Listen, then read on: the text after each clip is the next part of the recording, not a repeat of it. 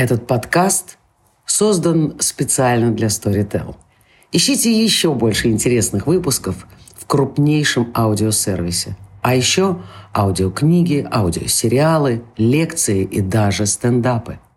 Привет, друзья! А, сегодня мы а, начинаем а, наш новый и наверняка замечательный подкаст э, под названием «Жертвы моды». А, и у меня в гостях э, мой первый собеседник э, Ленор Горалик, писатель, поэт, преподаватель Высшей школы экономики и Московской высшей школы социальных и экономических наук. И что самое главное, постоянный и любимый автор теории моды, журнала, который, собственно, да, пишет о моде, и соучастник всех наших безумных начинаний. Добрый день, Ленор. Добрый и огромное спасибо и за приглашение, и за добрые слова.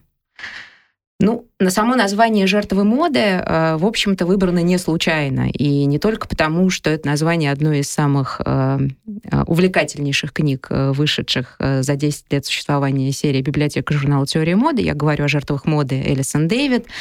Собственно, книги, которая выросла из выставочного проекта. И, но и потому, что в рамках этого подкаста мы постараемся с коллегами разобраться во всех тех хитросплетениях, которые окружают окружают феномен моды, да, которые традиционно обвиняют в несерьезности, непостоянстве, вредоносности, ну, не всегда не да, вспомним белила, корсеты, много-много чего другого в эмоциональном, в эмоциональной вредоносности, в безнравственности и во многом чем еще. Ну, конечно, да. У нас новая эпоха приносит, конечно, новые какие-то обвинения. И мы будем в этом во всем разбираться. Примечательно, э, что та же репутация, да, э, несерьезный, э, недостойный, она во многом перекочевала и на науку о моде, да, очень такую молодую, хорошо и быстро развивающуюся дисциплину теория моды. И тут я позволю себе с краткого экскурса э, и вспомню письмо редактора э, Валерий Стил 97 -го года. Валерий Стил, как известно, главный редактор э, англоязычного журнала Fashion Theory и директор института костюма, собственно, Института технологии моды в Нью-Йорке. И вот Валерий Стил писала в своем письме о непростых отношениях моды и академии и о том, что мода понимается как что-то фривольное, сексистское, материальное, буржуазное. А мы, в свою очередь, запуская а, журнал «Теория моды» в России в 2006 году, думали примерно о том же.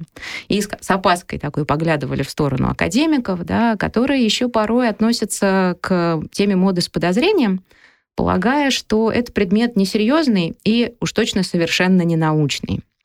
Каждый раз, когда вот встречаешься с таким ай-яй-яй взглядом коллеги, то вспоминаешь э, фразу из э, замечательной, очень важной книги Элизабет Уилсон 1985 года «Облаченные в мечты. Мода и современность», в которой коллега написала «Презрение к легкомысленной моде — не что иное, как поза, причем самые легкомысленные из всех, что мне известны». И вот, э, собственно, в нашем подкасте мы будем весело, я надеюсь, э, разговаривать о предмете столь легкомысленном, но и столь же интересным. И первый мой вопрос э, будет, естественно, адресован Ленор. Э, почему мода была и остается э, поводом, вот, во-первых, предметом, да, такой как бы всегда насмешки, сом... со... вот, вопросов а, по поводу сомнительности феномена, но главным образом поводом социального беспокойства. Неважно по поводу чего беспокоиться, корсета, прически, беспокоимся. У меня есть чувство, что э, недаром в ответ на этот вопрос написано столько монографий. Он очень разнообразный. Да? Э, к нему можно подходить с очень разных точек зрения, с философской, с антропологической, социологической, с эстетической, в конце концов. Да, мы можем задавать вопрос, что эстетически э, в моде такого, э, что она вызывает беспокойство, и наверняка будет правильным сказать ее антропоморфность это очень странно, но это вещи, имеющие форму человеческого тела, и они вызывают беспокойство уже этим. Мы вообще в сложных отношениях с любым предметом, имеющим форму человеческого тела, будь то корень мандрагоры или забытая на стуле одежда, да, это тоже играет какую-то роль. А, я назову какие-то принципы, которые, как мне кажется, служат поводами для такого беспокойства. Один принцип а, заключается в том, что каждый из нас, хочет он этого или нет, чувствует, что мода вездесуща. Это очень тяжелое ощущение. А, это игра, которую общество навязывает тебе, от которой ты не можешь отказаться. Даже люди, которые считают себя не играющими на этом поле, понимают, что они не могут быть полностью иммунны. Они могут быть полностью иммунны хотя бы, когда им нужна новая футболка, и они входят в магазин и понимают, что они не могут купить дубликат старой. Старой больше нет. Есть новая, и надо что-то решать. И это очень жестоко. У нас есть очень мало других вещей, в которых мы настолько принуждаемы к переменам, даже когда мы этого не хотим. Другой тип того, как мода вездесуща и принуждает нас к переменам, это постоянно меняющийся облик людей вокруг нас. Это тоже тяжело. И если ты не хочешь в этом участвовать, у тебя нет выбора, будут участвовать все остальные, а ты должен будешь смиряться с изменениями. Это одна не очень очевидная, редко называемая э, причина для моды, ее неизбежность, даже если ты не хочешь в это играть.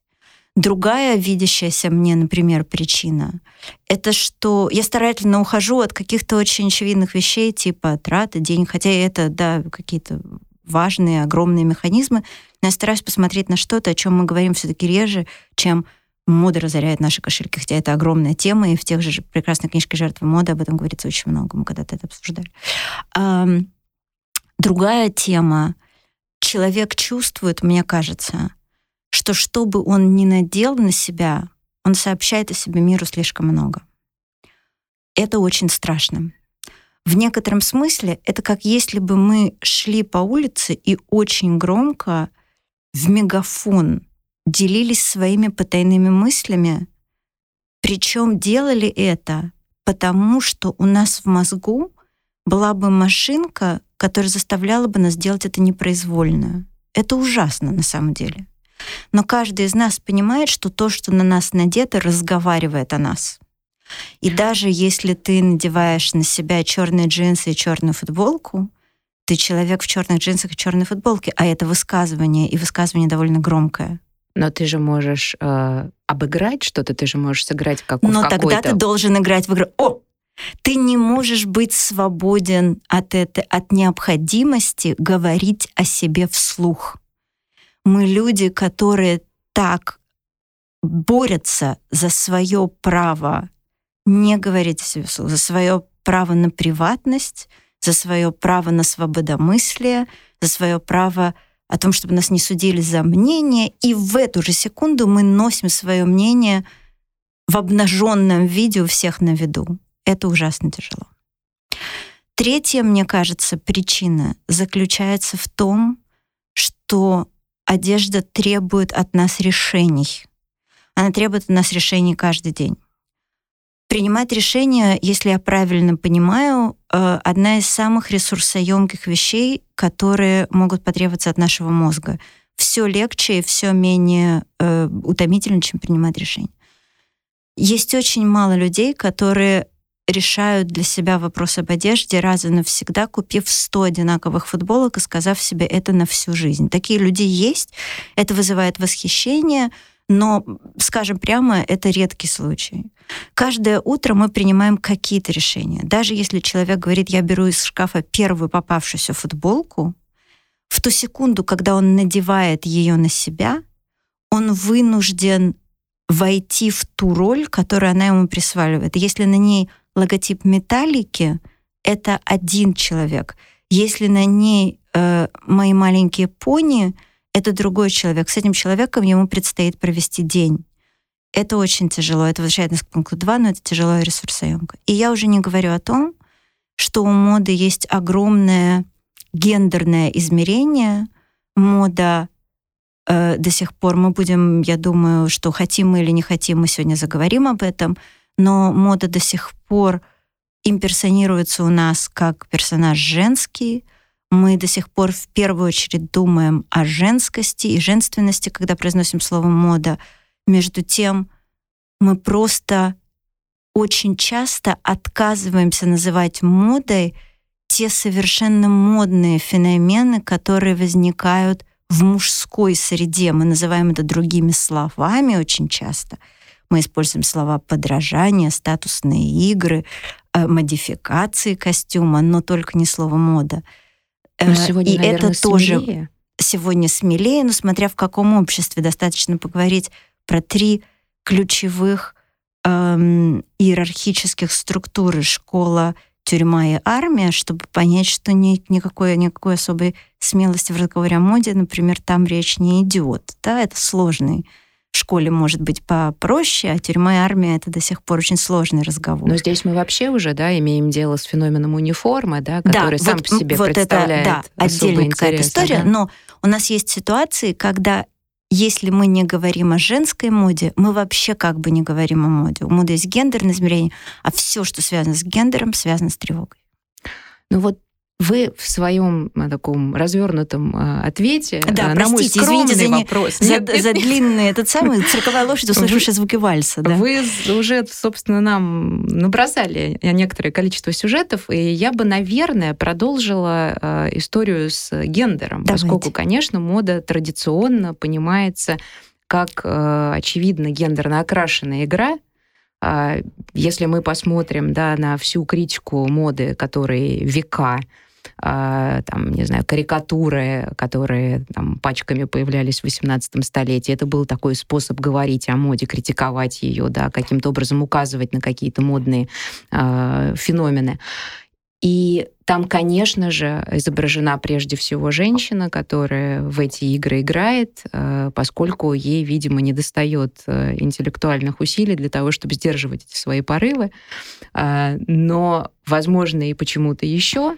То есть традиционно действительно, а с век, не знаю, начиная с 19 века, так вообще преимущественно, да, мода — это это женщина, да, это фигура женская, и всякий заход на эту модную территорию мужчины, э, он воспринимается, конечно, как нечто совершенно выходящее за рамки да, вот этой стабильной, э, очень жесткой гендерной системы да, там, викторианского общества XIX века. Сегодня, когда мы все с придых... Э, сказать, да, там, кто-то с придыханием, кто-то с тоской, кто-то э, с ужасом, кто-то вполне нейтрально смотрит на недели моды, э, мужские недели моды. Э, мы видим изменения, безусловные, которые происходят э, на этой половине гардеробной. Э, но вы, тем не менее, да, вот утверждаете, что как-то по-прежнему мода, у моды женское лицо. Это ужасно. Тут есть несколько вещей, которые надо сказать. Первая вещь Э, я как раз сейчас с огромным удовольствием за некоторым делом я, я готовлю статью и перечитываю страшно мной любимую и как э, человеком, который занимается модой, и как протестантом страшно мной любимую книгу «Люди в черном» Харви, блистательную совершенно, рассказывающую э, альтернативную историю черного цвета. Альтернативную, потому что нельзя не вспомнить книгу Мишеля Пастура э, история цвета черный, но это совсем другая история цвета. Он рассказывает как раз э, историю цвета в такой и гендерной перспективе, и культурологической перспективе гораздо более широкой. Так вот, э, там очень важная вещь говорится. Мужчины никогда не отказались от моды. И в тот момент, когда мужчины перестали носить броское и яркое, мужчины сделали язык моды тоньше, менее заметным, э, хуже понимаемым внешним наблюдателем, но прекрасно понятным человеку, который находится в том же социальном кругу. Мужская мода никогда не исчезала. То, какую водолазку ты носишь, то, какую толстовку ты носишь прямо сейчас, продолжает о тебе говорить людям, которые понимают тот же язык. Мужская мода никуда не делась. Но когда мы сейчас видим на подиумах в мужских коллекциях кожаные перчатки выше локтя или бесконечные, набившие в некотором смысле оскомину эксперименты с юбками, я каждый раз... У меня есть вводный курс в высшей, высшей школе экономики. Это такой курс, который буквально построен для того, чтобы людей, э, учащихся на разных специальностях, дать им инструментарий, чтобы моду можно было включать в их исследования, будь то политология, филология, культурология, чтобы они понимали, как подступиться. В этом курсе каждая лекция посвящена какому-то аспекту моды. Есть лекция моды и возраст, есть лекция моды и социальный статус, есть лекция моды и гендер. И я им э, каждый раз говорю про мужские юбки на подиумах и спрашиваю их, кто видел человека в юбке на улице. И у меня не за 8 лет мне ни разу не подняли руку. И это еще Москва, и это вышка, это люди, которые много бывают в центре, скажем так, да. Надо очень четко различать то, что мы видим на подиуме и в журналах, и то, что люди реально носят. Это одна из моих любимых штук на первой лекции спрашивать студентов, что сейчас носят, и получать два варианта ответа. Один — это когда вопрос понят как «что сейчас модно с точки зрения глянца», и второй как «что сейчас надевают люди, спускающиеся в метро». Так вот, когда мы говорим о людях, спускающихся в метро, то, что в метро стали появляться мужские вещи розового цвета, иногда — это главное гендерное завоевание, которое мы, собственно, получили. Все том... еще очень далеко от того, чтобы можно было говорить о слиянии подиумной жизни и жизни реальной. По крайней мере, если мы говорим о России. Ну, при том, что, да, розовый уже, в принципе, давно перестал ассоциироваться да, да, да, да. Ну, вот это завоевание миром. полностью состоялось. Но...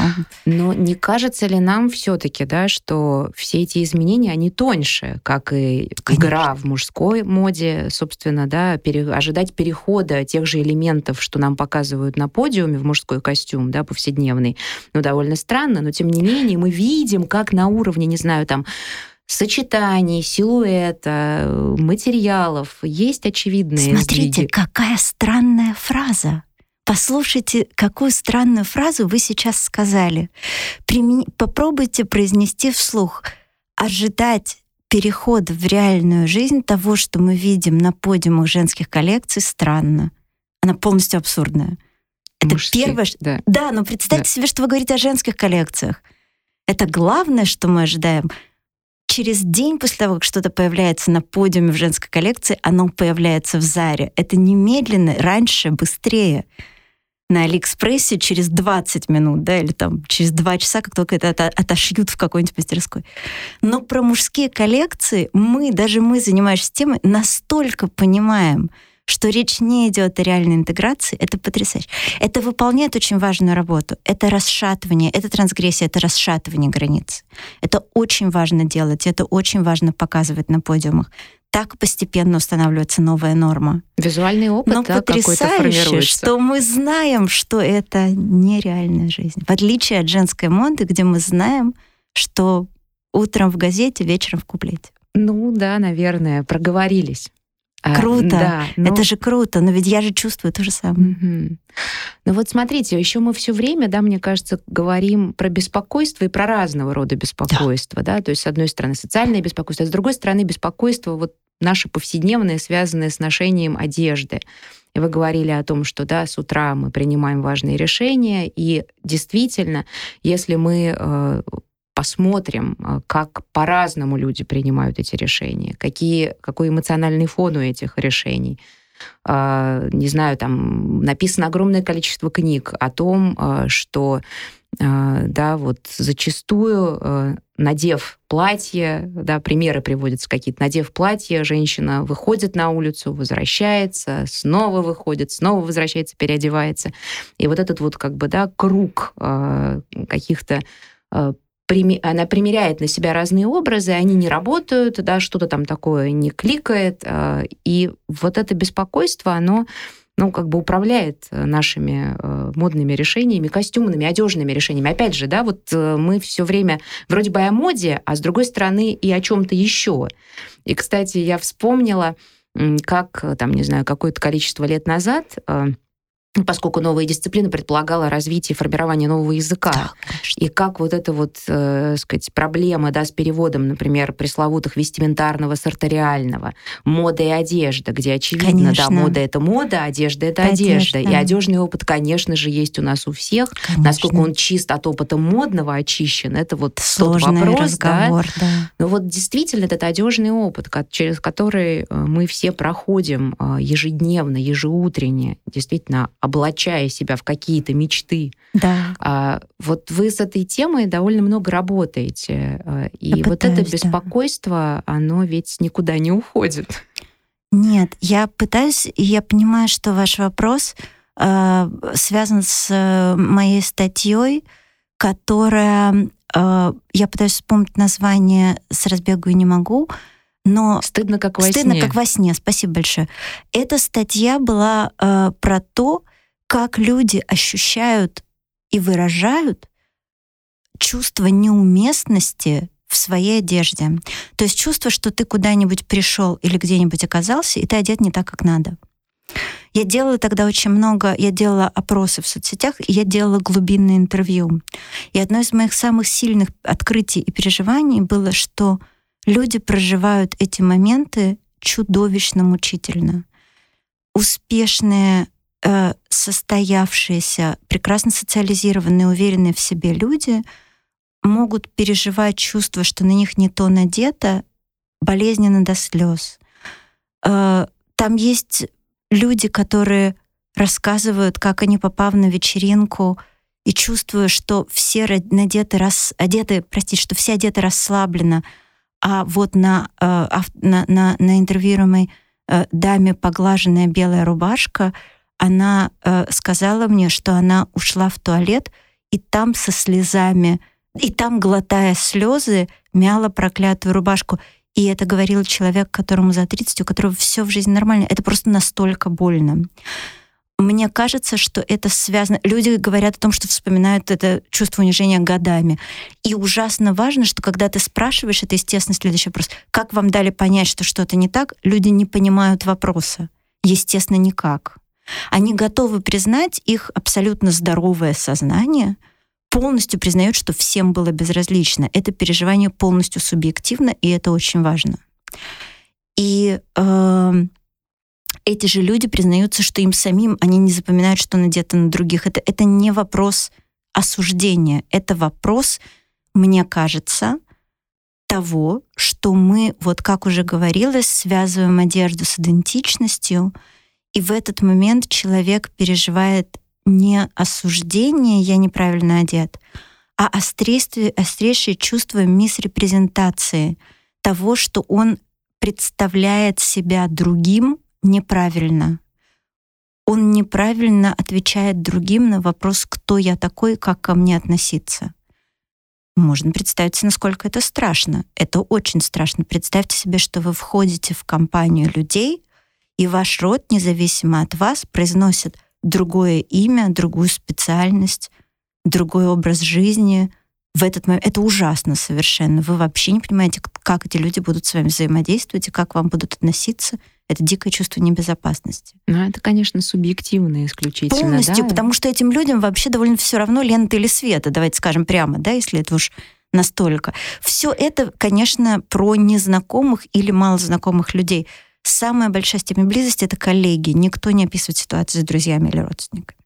Но с другой стороны, да, вот сегодня все-таки мы наблюдаем, когда э, в целом гардеробные практики так расслабились, да, они дают нам возможность все-таки немножко более расслабленного подхода и к собственному внешнему облику. Я сама себя поймала на том, что э, несколько лет назад меня бы удручала оторванная пуговица или там, не знаю, пятнышко на белой рубашке.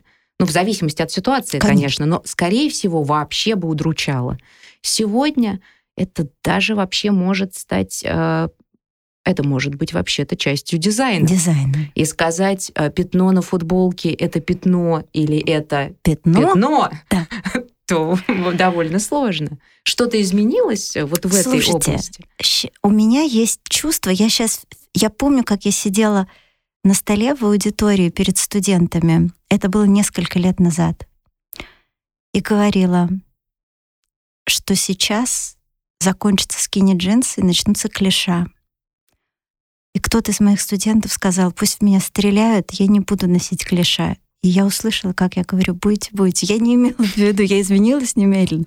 Но просто было понятно, что все будут, ну, не потому, что все подчинятся моде, а потому что мода устроена так, что клиша перестанут выглядеть уродливыми. Они вдруг начнут нравиться. Мода же — это про при... принятие, да, приятие, а, про смену эстетической эстетического восприятия, среди прочего. Вдруг клише начнут быть красивыми. А, и точно так же у меня есть чувство, я, может быть, ошибаюсь, но у меня есть чувство, что сейчас маховик качнется обратно, заканчивается стритвир, заканчиваются уродливые кроссовки, закан... возвращаются каблуки, возвращается вот это вот все. Заканчивается... Застрелите меня, Застрелите если меня. это произойдет. Я, я, Не буду носить вот, Я, наоборот, доволен, потому что у меня сложение, как у морской свинки, у меня каблуки как раз, я всю жизнь-то любила очень, мне очень помогают. Но дело даже не в этом, а в том, что я не верю в, за, в окончательные завоевания моды. Вот мы... Есть какие-то окончательные завоевания моды, но они связаны с огромными социальными изменениями. Это корсеты, например. Но мы видим, что и корсеты время от времени возвращаются. Mm, вот сейчас, например, опять 25 раз. Да, это, естественно, не повальное ношение корсетов. Да? И нельзя говорить при этом. Мы, конечно, замечательно разговариваем о том, что мы избавились от корсетов, но мы не избавились от корректирующего белья. Но мы не избавились Технология от стала диет, другой. Мы не да, мы не избавились от, от коррекции тела. Да, мы избавились от одного элемента одежды, но не от моделирования облика в соответствии с, в соответствии модной с модным каноном. Безусловно, нет. Мы э, говорим о том, что мы избавились от кринолинов. Во-первых, хрен его знает, поживем увидим. Во потому что от кринолинов уже один раз избавились, и казалось, что это навсегда. А потом, опа, и вот опять. Да, э, Неожиданно, да, в 47 году. Совершенно, да. После Второй да, мировой войны. Да, после Второй мировой войны. Хряб. Я не верю в тотальное завоевание моды, но у моды есть фантастическое свойство. Люди, которые за ней наблюдают, люди, которые о ней пишут, очень любят привязывать моду к социальным изменениям и правильно делают. Только есть один тонкий нюанс — Почти всегда это связано с прогрессистским историческим взглядом. А прогрессистский исторический взгляд говорит, пути назад не бывает. Все процессы движутся в одном направлении. А все процессы, если я правильно понимаю, не историк, движутся разными способами. Какие-то так, а какие-то сяк. И мода вместе с ними движется какая-то так, а какая-то сяк. И вот мы уже сейчас начинаем слышать, вот казалось, вся история со стритвиром — это про новый либерализм. Ну все, мы уже наконец навсегда избавились, расслабились, теперь все. И вдруг мы читаем про то, что стритвир умирает, давайте носить костюмы. Это не только про то, что мода устает от себя и ищет новое, хотя это есть. Это про то, что никогда не, нельзя слишком верить в историю, про, необрати... про то, что мода полностью отражает социальные процессы. Ну и вообще это в самой природе мода, изменчивость и поиски конечно, новых это форм не, и да, форматов. Это, и это... причем эти новые формы мода и форматы себя, часто, конечно. собственно, да, те старые, конечно. забытые, те самые клиши, а, конечно. от которых и можно социальная риторика, если есть, есть такая иллюзия, что социальная риторика и модный язык э, связываются друг с другом единственно возможным образом. Например, если мы такие вот сейчас освободили женщину, пришли на новый этап освобождения женщины, значит, только стритвир, кроссовки и все остальное. Но та же риторика отлично укладывается в «мы освободили женщину и освободили ее сексуальность», и та же риторика отлично укладывается в каблуки, костюм с широкими плечами и корсет яркий макияж. Натальи, яркий mm. макияж, потому что теперь она владеет собственной сексуальностью распоряжается как хочет. Ну да, то есть можно одни и те же социальные явления описывать разными эстетическими языками, и мода это умеет как никто. Ну вот говоря о том, что мода умеет это как никто, это, в общем-то, описывает во многом и устройство самого механизма. Ну, мы знаем, естественно, да, в книжках написано, что э, мода, она такая вот ровесница эпохи модернити, да, современность, прогресс, изменчивость, э, да, там, урбанизация.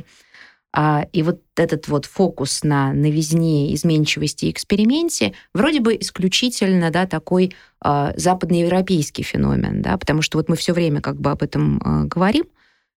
Вы согласны с тем, что да, вот мода это такой западноевропейский феномен. Говорить о, о моде, да, там, скажем, в каких-нибудь африканских племенах не очень правильно да, переносить вот этот вот конструкт э, из одного места в другое географически, не знаю, там, какую-то другую культуру, в общем, тоже э, не стоит, поскольку тут нужно быть э, аккуратным. Или, или нет, или есть что-то, что напоминает нам о, о моде, да, вот даже в какой-то такой повседневности или там, не знаю, в, в, в шестом веке до нашей эры, или... Я знаю недостаточно. Я не историк и не антрополог. У меня есть сложное чувство — не было никакого модерна, никакой модерности, но была мода Древнего Рима. И она была изменчивой и быстрой, и разнообразной, и язык этот был богат и сложен, и настолько богат и сложен, что с ним пытались законодательно бороться, как мы знаем, да, собственно. Законами о роскоши. Конечно, законами о роскоши, и не только о роскоши, это очень важно. Это раз не только роскоши. Эти законы издавались в том числе для свободных людей, для плебса, не только для аристократии, да, там все было не так просто. А, и была мода Древнего Египта. Все механизмы, о которых мы сейчас говорим, механизмы, отражавшие гендер, статус и изменчивость, и обновляемость, и все остальное. Все это было, и никакой мудрости не было. Мне кажется, что иногда люди, которые говорят, что мода, как мы ее знаем, порождение модерности, подразумевают две вещи. Мода, как мы ее знаем, это порождение — индустриализации и стремительного роста среднего класса в широком понимании. Тогда можно говорить о том, что мода как вещь, которая, как некоторое явление, которая не просто охватывает все слои общества, а завязана на бесконечное потребление, ну да, это феномен модерности, ну что тут сделаешь. Но если мы уйдем от темы потребления в этом смысле слова потребление как чего-то, как обмена денег на товары. И скажем, что мода это механизмы, которые, механизм, который постоянно ищет новые способы выражения идентичности и субъектности, то есть ответа на вопрос, кто я такой и кем я прихожусь другим, то мы вдруг увидим что это постоянно существующая в разных культурах вещь, что мода существовала даже когда человек шил себе одежду сам, что она менялась в зависимости от того, что происходило в регионе, а, что люди могли подражать тем, кто был выше статусом и мог чаще менять одежду. Но вот, что? кстати, можно, ага, прошу прощения, давайте, перебью, давайте. потому что э, мы э, упомянули законы о роскоши, те самые сумптуарные законы, да, да, законы. которые призваны были регулировать э, правила игры внутри вообще всей этой системы. Там же четко э, было предписано, да, там представителю вот этого сословия да, но эти, дозволено да. это, а но это... эти механизмы много тоньше. Даже если мы смотрим на русский народный костюм, мы видим, что если смотреть на него подробно, что те или иные элементы костюма просачивались по всей цепочке, что если головной убор богатой купчихи был расшит зернью целиком, то парадная, выходная, воскресная, праздничная ленточка где-нибудь в очень бедной деревне, на ней мог быть цветочек из зерни, но зернь в этот момент была в моде — и это важный, важная история, да, что вот эти колебания и изменения, они происходили все равно, и они могли быть не связаны с потреблением в старом смысле слова. Эти вещи могли делаться в новом смысле слова, извините. Эти вещи могли делаться своими руками. Еще один пример — это что мода, вот я упоминала это, мода, например, функционирует в сообществах, где существует жесточайшее предписание по поводу костюма. Например, это армия, тюрьма и школа с униформой. Школа — это более открытое пространство, я сейчас отставлю его в сторону, но когда мы читаем, например, очерки о советской армии, где не было доступа к потреблению и была жесточайшая регламентированность костюма, мы видим, как там работали механизмы моды, как одни авторы пишут о том, что вот в это время модно было начесывать шинели и распушать их, а вот в это время было модно заламывать козырь, козырьки, для этого их клали под матрас, а потом вдруг эта мода исчезала, и они опять начинали говорить через 20 лет. И эти механизмы выражали и идентичность, и статус, и срок, который оставался до выхода наружу, и фантазии сексуальные, как я выйду, как я явлюсь к своей девушке, все, что мода призвана выражать. Мне поэтому кажется, что когда мы говорим о том, как устроен феномен моды, нам надо разрезать связь между финансовыми механизмами потребления, потому что механизм потребления гораздо сложнее, чем обмен денег на товары, и э, современными техниками производства, потому что начесывание шинели это метод, это метод производства, но он совершенно другой. И вот тогда нам откроется какой-то другой, может быть, другая перспектива. И при том, что мы говорим об униформе, да, да. такой очень э, жесткий, э, жанровый, да, регламентированный да, жанр э, одежный. При этом даже внутри в нем есть мода. А не является ли и он потенциально, ну, наиболее, что ли, более таким интересным для трансгрессии. Именно, именно потому, что личность человека заперта в фуражку и шинель, и в какой-то момент фуражку надо носить на бикрень просто для того, чтобы маркировать себя как человека, который знает, что фуражку надо носить на бикрень, а это важно.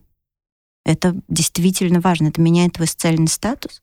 И это и про идентичность, и про субъектность. Ты тогда относишься к группе людей, которые знают, как чувствовать себя свободным в этой самой униформе. Это огромная вещь. Да, и это на самом деле напрямую связано, например, с тем фактом, что э, если посмотреть на э, ассортимент э, магазинов, которые торгуют там карнавальными костюмами, там костюмами для тематических вечеринок, то там будут преобладать ровно вариации на тему униформы. Да. Очень смешные. Погуглить можно, да, да, даже посмотреть, там, не знаю, одежда. Веселый полицейский. Да, и вдруг открывается бездна. Например, да. ты ищешь э, действительно outfit для медсестры, а тут тебе, пожалуйста, веселая, бодрая медсестра.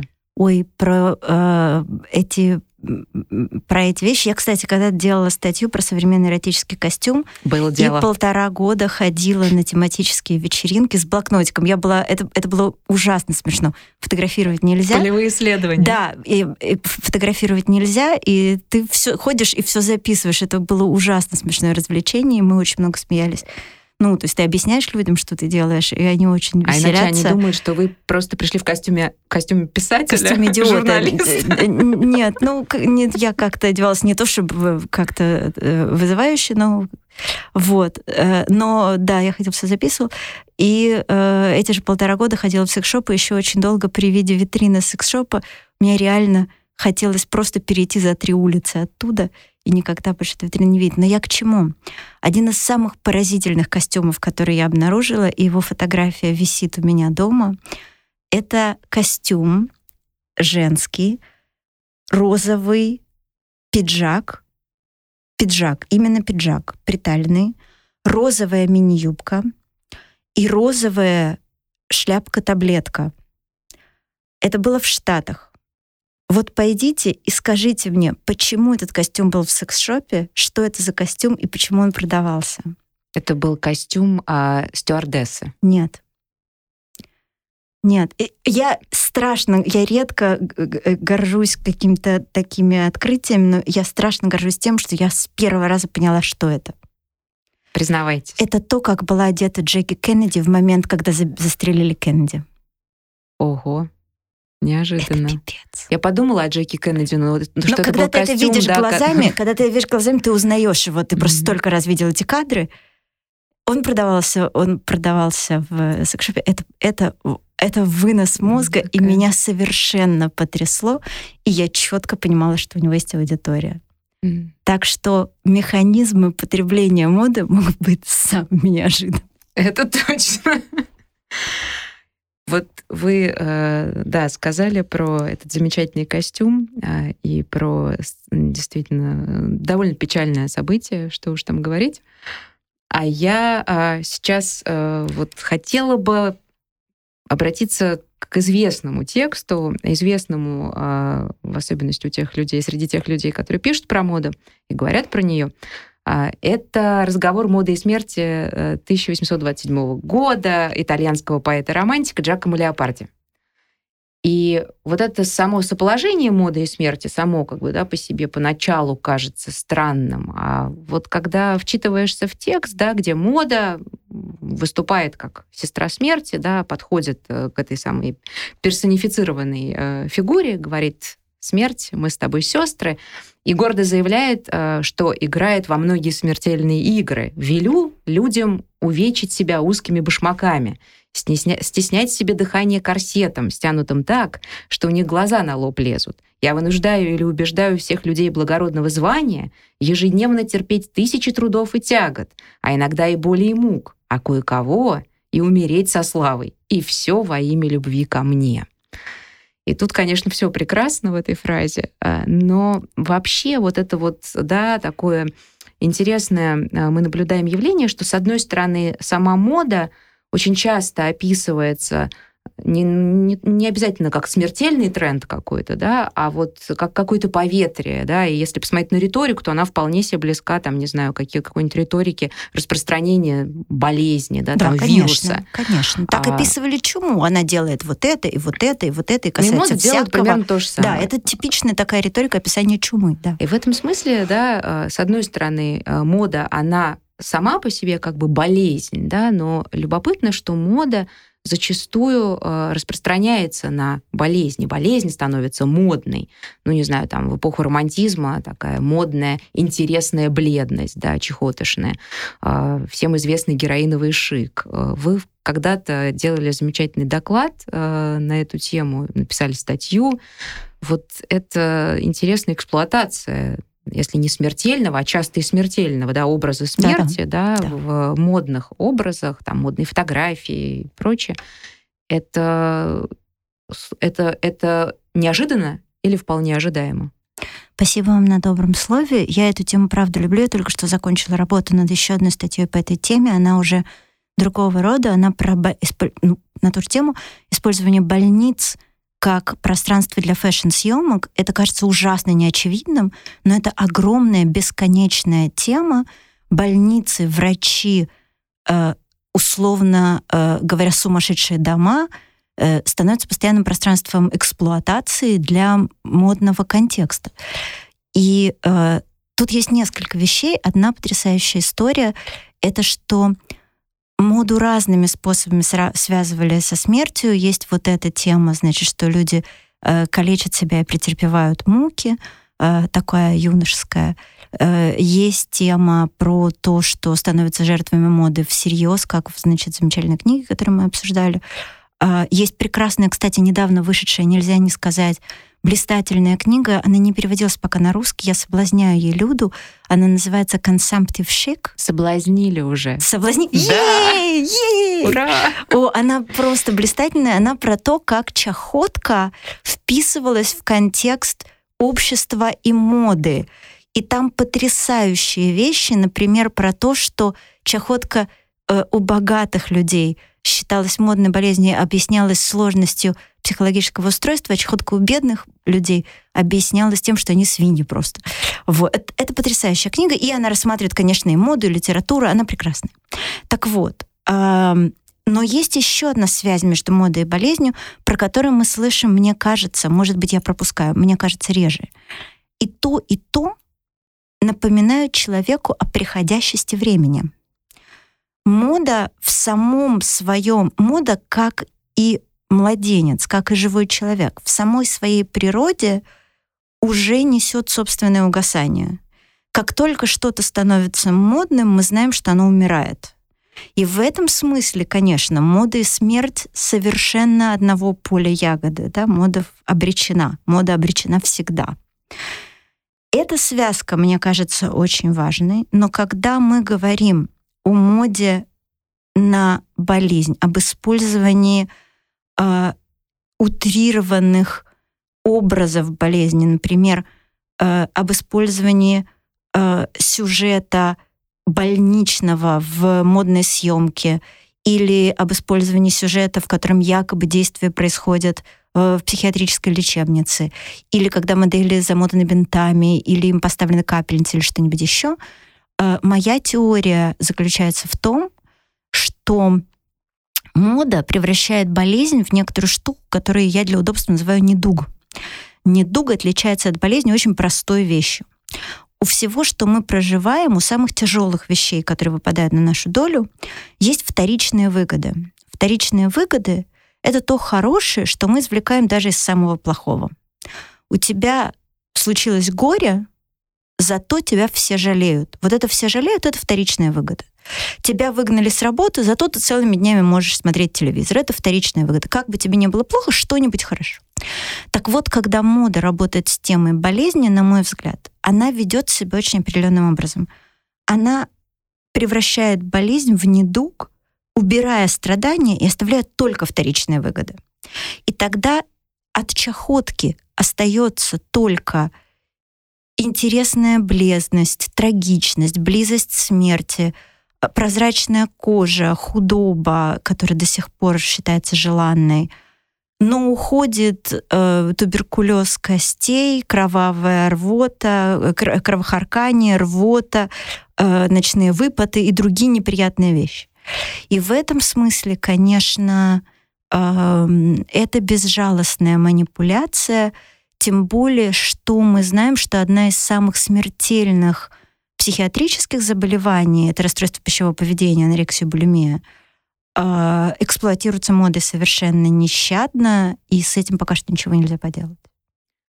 Ну, это в каком-то смысле, да, такие ограничения глянцевой страницы, да, то есть э, туда, в эту рамку волшебную, глянцевую и да, там э, попадает только то, что становится, собственно, да, и в итоге частью этой глянцевой такой волшебной а, мечты. Да, вот этого пространства вторичных выгод. Да. Но с другой стороны, а, опять же, да, вот говоря о моде, мы, конечно, ее сегодня никоим образом не демонизируем и не делаем Нет. ничего, что да, вот противостоит этой демонизации, Нет. но но интересно и, и интересно в этой связи, как мода на самом деле помогает нам ну, скажем так, а, нормализовать какие-то а, какие процессы, да, а, и в общем-то, да, там, если мы даже о той же самой болезни говорим, не обязательно о болезни, а какой-то, ну, скажем, другом теле, да, да. мода, как никакой другой механизм, способствует тому, что в поле да, в поле попадает в итоге какое-то другое тело, да, например, ну, что далеко ходить, вспомним а, там, не знаю, кейс э, с моделями а, инвалидами, да, которые да. попадают Или с благодаря... моделями плюс сайз, которые да. сейчас совершают некоторым образом переворот в модельном бизнесе. Да, и это да, конечно. попадание в модное поле, оно конечно. приводит в конечном итоге к потому что эти тела, другие тела попадают и, в общем-то, да, в пространство э, культуры в целом. Конечно. Да, то есть здесь Точно мы так видим... же, как и новые гендерные модели. То, что мы говорили про то, что это нельзя смешивать с реальной жизнью, но что очень важно, что эта работа делается и что эти заявки делаются в, в модном пространстве. Да, и, в общем-то, если мы посмотрим на те заявки, которые мода так или иначе делала, то оказывается, что она, конечно, играет э, ну, невероятно важную роль во всех этих процессах, да, когда нормализуется то, что поначалу рассматривается чем-то как да, невозможно. Как невозможно да. Это одна из удивительных вещей. Вчера у меня есть канал, э, в который я стараюсь писать время от времени про моду и костюм, и вчера э, я писала пост про модель мужчину на показе э, бренда The Art School, у которого волосы на груди были уложены так, чтобы образовывать, собственно, слова Art School. И я писала о том, что у моды есть фантастическое свойство. Она видит то, что кажется настолько невозможным, что попадает в область невидимого и изменяет его. Немыслимым кажется, очень трудно даже подумать о том, что носок сапога можно расщепить пополам. Это находится за пределами визуального, а потом находится тот, кто это делает. Очень трудно даже увидеть, что волосы на груди — это просто волосы, а значит, их можно укладывать, а потом находится тот, кто открывает это. И у, у моды есть фантастическое свойство — мода умеет смотреть туда, где у остального общества слепые пятна. И это касается не только деталей костюма, но это касается и социальных каких-то вещей. И это абсолютно потрясающе. Ну, я думаю, что э, действительно у нас сегодня получился замечательный разговор на этой, на этой пафосной, на ноте. этой пафосной ноте, Ленор. Я думаю, что мы и закончим, поскольку э, что, что может быть лучше, чем э, раздв... раздвижение да, границ. границ. Ура! Спасибо большое, Ленор. Спасибо вам Это огромное. замечательный Мне первый было опыт. хорошо. Спасибо Ура! вам. Ура! Спасибо. Спасибо. Вы дослушали до конца и хотите послушать еще? Просто зайдите в Storytel и слушайте без рекламы и без ограничений все, что пожелаете. Слушайте. Будьте умнее.